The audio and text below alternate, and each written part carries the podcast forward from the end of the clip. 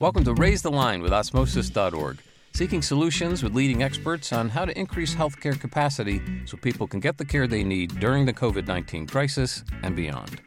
Hi, I'm Shiv Gaglani, and today on Raise the Line, I'm happy to be joined by Dr. Florian Otto. Florian is the CEO and co founder of Cedar, which is a healthcare fintech platform that creates customized interactions to facilitate patient centric financial engagement. As CEO, he drives growth and sets the overall direction across all facets of Cedar's operations. Prior to founding Cedar, Florian was an executive at ZocDoc, where he drove the commercial adoption of the platform, and also founded a daily deal company in Brazil called Clube Urbano that was eventually acquired by Groupon. Florian holds an MD, DDS, and PhD from the University of Freiburg in Germany. So, Florian, thanks so much for taking the time to be with us today. Thanks for inviting me. So, do you mind just telling us a bit about how you got into the overall healthcare arena? I mean, you have several really impressive degrees here MD, DDS, and PhD. Happy to talk about that. So, um, as you already mentioned, uh, born and raised in Germany, and then went to medical school starting in 2000. And um, after that, I basically I did my PhD. I did that in maxillofacial surgery. So it was more of a research and was really excited, got excited about the topic that I decided afterwards to also get my DDS because in order to become a maxillofacial surgeon, you need to be an MD and a DDS. Afterwards, um, I decided basically that I don't want to do the clinical work, but more rather want to do the business side of healthcare. So I decided then to switch careers and work for McKinsey Company. That's great. Has that been um, kind of the healthcare career, the actual process of becoming a physician and, and, a dentist at the same time, or surgeon, maxillofacial surgeon? Has that been useful over your career in healthcare, or was it more just academic in nature? Yeah, I mean, very frankly, when I started uh, studying medicine, the intent was not to become a business consultant. and also, when I became a business consultant, the objective was not to become a partner at the firm and do this for the rest of my life. So I think I was always really passionate about healthcare, and I still am passionate about healthcare.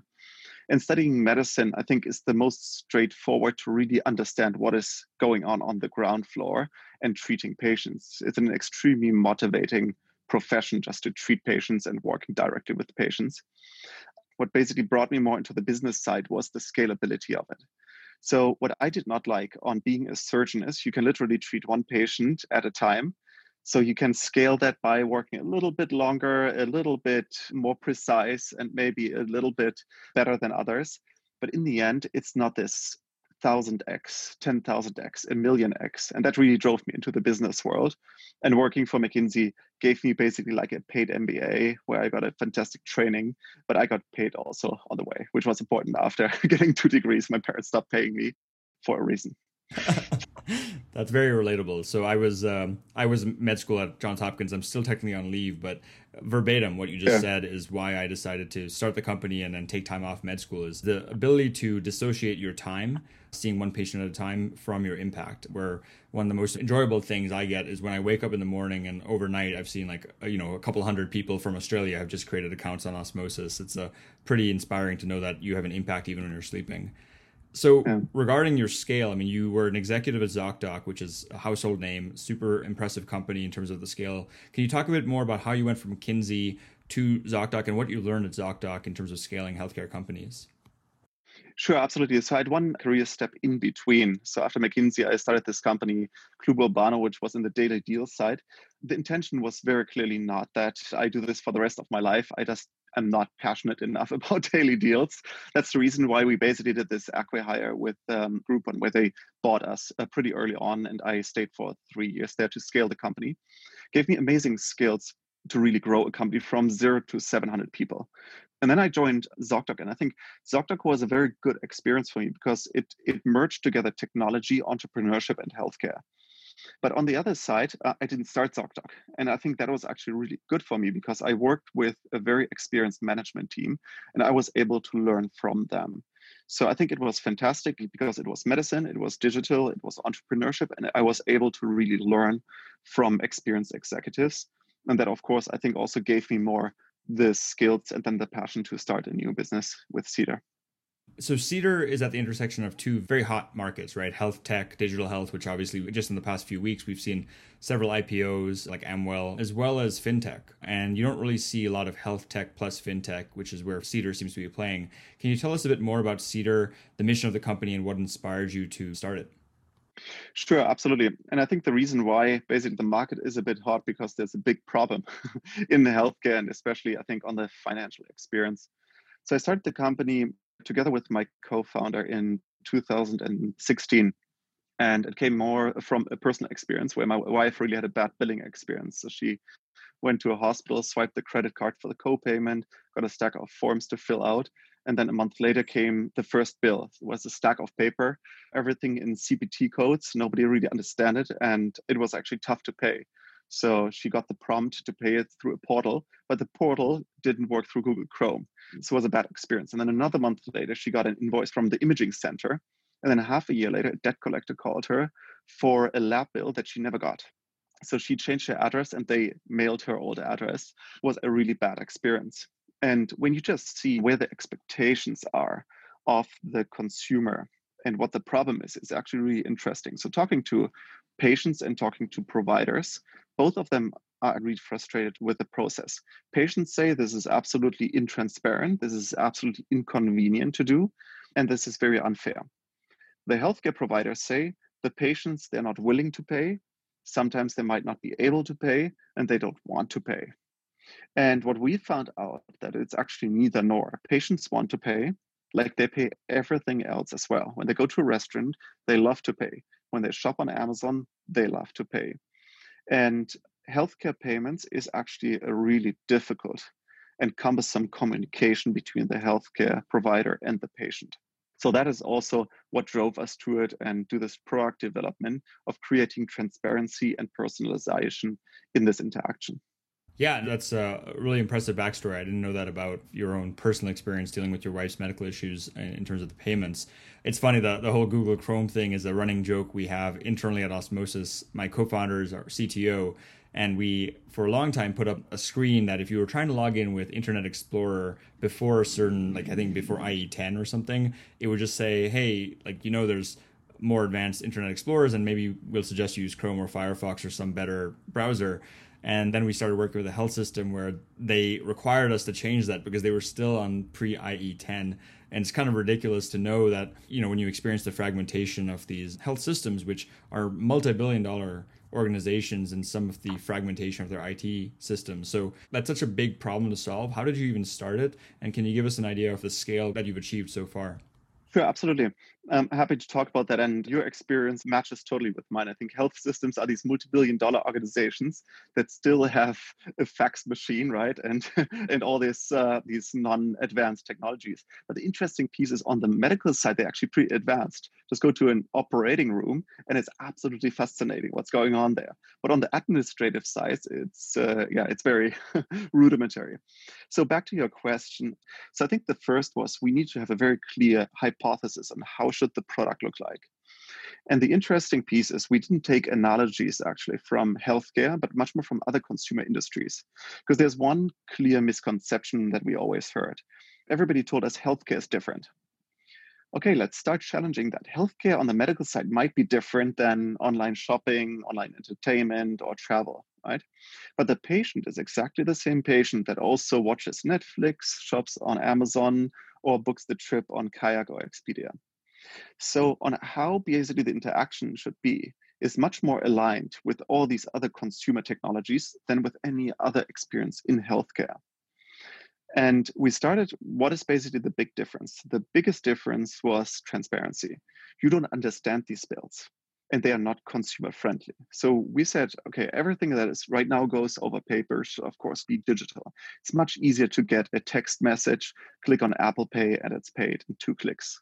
You can order your book on Amazon just with two clicks, but can't pay your bill in two clicks. That shouldn't be the case. So transparency is the very first thing, and having an appealing UI and UX for the patients to review their bill, click basically aggregate the bills. Then we have something like FedEx as a track your package. We have track your bill wherever the bill is in the process. If you have a question right now, the only way to interact with the healthcare system is actually to call them.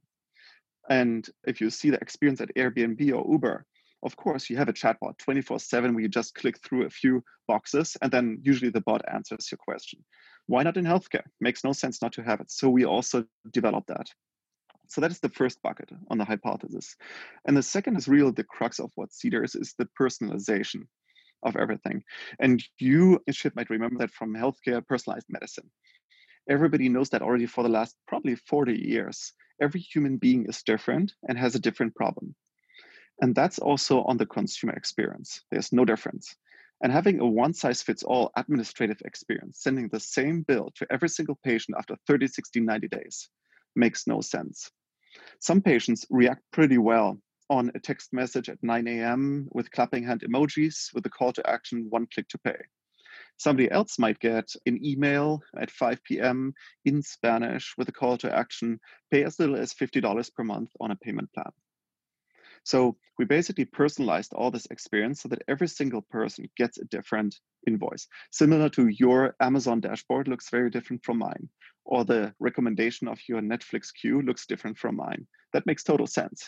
So in healthcare, we have this right now as well with Cedar. That's fantastic. I mean, I was going to ask you about tools like Affirm, which we know is doing quite well by integrating with companies like everything from Peloton to other companies that want to put people on payment plans. Is that what you use, or do you have your own version of payment plans that you just work directly with the health systems? Yeah, it's a great question. So, payment plans are extremely important, um, especially on how to offer these payment plans. I need to be very simple for patients to enroll.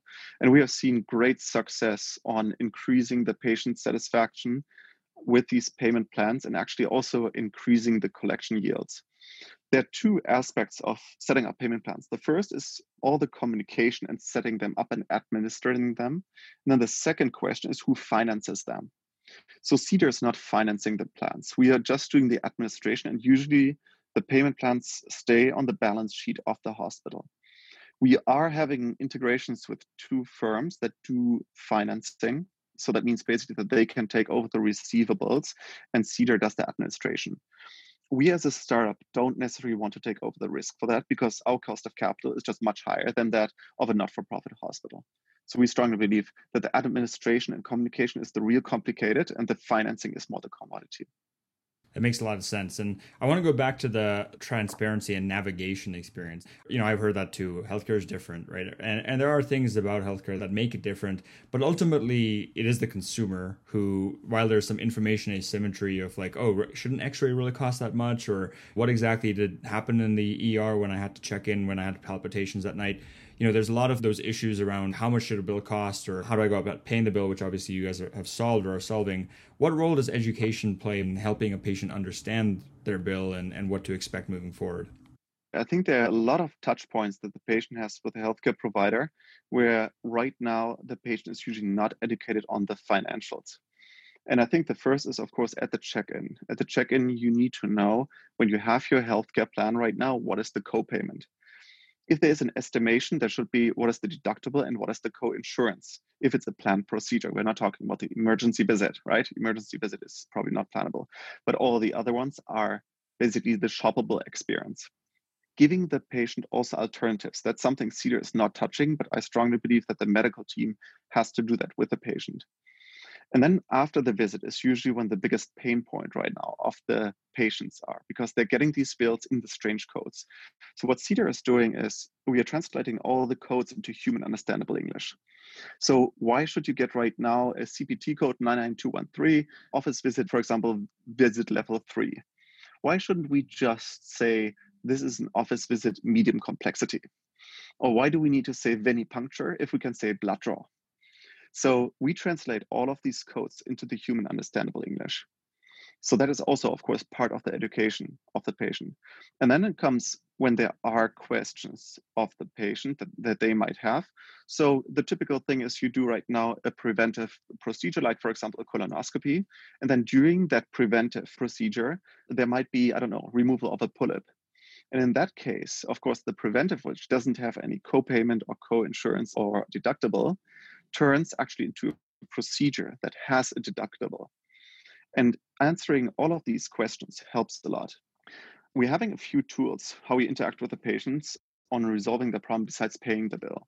And that might be denials. So denials is a big problem and that's going through the roof. More and more claims are getting denied by the insurance companies. And we are helping the patients navigate through this denials process. Or if your insurance expires, and usually then you just get a huge bill. But instead of that, you should get a text message, take a picture of your insurance card, and resubmit the claim. And that is where Cedar basically is holding the patient virtually by the hand and navigating through this entire jungle of healthcare billing. That's fascinating. And so, are you doing that mostly through automation, or do you also have customer support agents that they can actually speak to? Yeah, so Cedar is more on the technology side. So, we employ right now a very limited amount of people. So, the automatic chat, we of course power that with machine learning and uh, AI in order to always get better.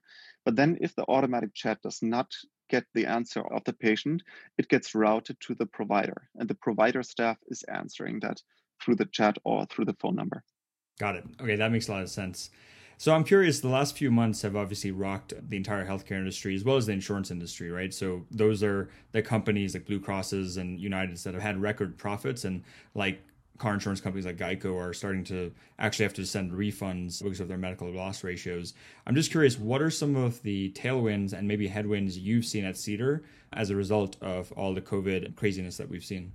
Yeah, of course. I mean, COVID was a big change for everyone. We are gladly in an industry in healthcare that is, of course, in the heart of it, right? So that means healthcare is more important than it ever was. And also reinventing and modernizing is actually even more important. Um, there was a lot of change for us, especially in the beginning. So I would say when really this crisis hit, health systems didn't want to talk to us about implementation or about impl- or about buying Cedar. That was the very first thing that happened because they just cared about how to get ICU beds, how to get ventilators, which makes total sense. The second came, there came a lot of requests, which made, of course, our platform really attractive. For example, a separate messaging to patients. So we are in the interaction between the patient and the healthcare system on the communication side. And a lot of healthcare systems wanted us to communicate to patients, for example, modified policies to keep the hygiene up, right? Second, for example, was modified just opening hours of healthcare providers was extremely important for them. How to access telemedicine was important to them. Having a more compassionate dunning cycle in terms of invoicing patients. Since we are cloud based and we ship updates on a daily basis, we were able to adopt that extremely fast, which was, of course, really good. And an EMR company that does the billing could never ever do because they're on premise big software companies after the initial, I would say, three to six weeks, everything got back to a more normal. Healthcare providers basically saw, okay, they need to modernize right now. Everybody understands that sending physical invoices does not make sense in a post COVID world. There was an increased interest in having a contactless check in of the patient with the doctor because right now nobody wants to really touch this check-in pad. Nobody wants to go onto an iPad and uh, put the fingers where the other patients might uh, might have it done it before. And of course, Cedar solution helps there a lot. We needed to get uh, clients, and that was an interesting piece, comfortable that everything is virtual right now. So the entire sales process with signing them up, implementing them, doing all the IT integration is virtually done right now. And clients are totally fine with this. So it's really I think, amazing on how they adapted quickly to it. And we are very fortunate that we can be a completely remote model and we develop this muscle as well right now as a company. So your company is the employees are remote. I know you're normally based in New York, but can you give us a sense of your size and scale of the company itself? Absolutely. We are 135 professionals right now. Most of them are based in New York or pre-COVID were based in New York, uh, around 110 and then 25 were already either remote or in a remote office location. Um, and right now, of course, everybody is 100% uh, remote, and we also have voluntary working from home until mid next year, so end of June. And then right now, if everything goes well, beginning of July, we would have at least for some people um, a presence in New York again. But some people probably also want to stay in perpetuity remote, which is fine for us if it works with a certain role. Got it. That makes a lot of sense. Now, I just have two more questions because I know we're running out of time. The first is what do you think some of the lasting changes to the healthcare system will be after, hopefully, after we get a COVID vaccine and things get to more regularity? I think it's it's an interesting question. I think a lot of things will, will change. I think the first, which is especially on the healthcare provider side, and I might want to focus a bit more there because that's what I, I understand well. They are definitely faster in adopting new technologies. And why is that? So in the past, healthcare providers were very slow in adopting anything. So, for example, to roll out telemedicine to get to, I don't know, 10,000 visits a day, that probably was a five year plan. All of a sudden, they had to do something and they rolled this out in three weeks. They absolutely did an amazing job and they developed this muscle and saw, okay, we are able to actually implement very, very fast and quickly something. The second is about risk taking. We all understand, and you're a doctor, I'm a doctor, that risk taking on the medical side is not a good idea. Very often, healthcare systems are run by doctors. So, in the DNA, is the only thing that really matters is don't take risks. But we also all understand on the business side, if you don't take risks, you don't improve, or it's actually even riskier if you don't take risks. So I strongly believe that this mentality of you need to innovate, you can also do something that is not 120% proven, but maybe 90% proven, you can implement that. If you know the consequences, don't harm any single person. So I think the appetite to innovate will actually increase right now with COVID on the provider side. Got it. Yeah, that's very consistent with things we've heard from other guests as well. I mean, we had uh, Dr. Michael Gustafson, who is a physician who runs UMass Memorial Medical Center, and he was telling us about how some of the things that they had taken a while to even get to, getting to a couple thousand virtual care visits. After COVID, you were forced to do it, so they went to 150,000 in like four months. So very consistent. Um, the last question is since you're a fintech company in healthcare and you're improving revenue cycle management, I'm I'm curious like you know, politics plays a major role in how demand for everything from copays to, you know, whether people need to be on payment plans. How does a company like Cedar keep up to date with all the changes that are occurring on a, monthly basis? I mean, the CARES Act came out and then telehealth was enabled. Is this something that is a challenge for you all or a competitive advantage? And then what are your thoughts moving forward? Because obviously we have two very different bifurcations the Republican plan versus the potentially Biden Harris plans on how to provide more access. How do you view the political landscape in terms of how you operate Cedar? That's a good question. And I think we have kind of a guideline on that. We're really passionate about healthcare. We love healthcare and we read this in our free time. So I know pretty well what are the proposals and what is going on in policy. Um, the interesting piece is, and you, you talked about the partisanship. Yes, of course, there are very different proposals. But right now, what is kind of the main factors in healthcare, besides, of course, the ACA repeal or not, is actually on the transparency side, cost transparency side. And that has bipartisan support.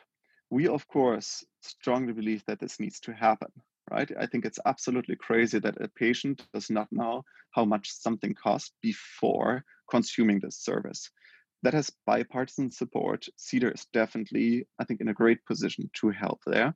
We are working very hard on that to make that digestible because very often what happens, the idea of the politics is great. The execution is not very well thought through because just publishing right now the rack rates of the hospital of the charge master doesn't really help you too much right? It's the same if i just tell you the list price of a car but i don't tell you which car it is and which model and that you of course can negotiate this down it doesn't help you too much. I think that is definitely where cedar is i think in the core. And second is the surprise billing. Surprise billing is of course also a problem.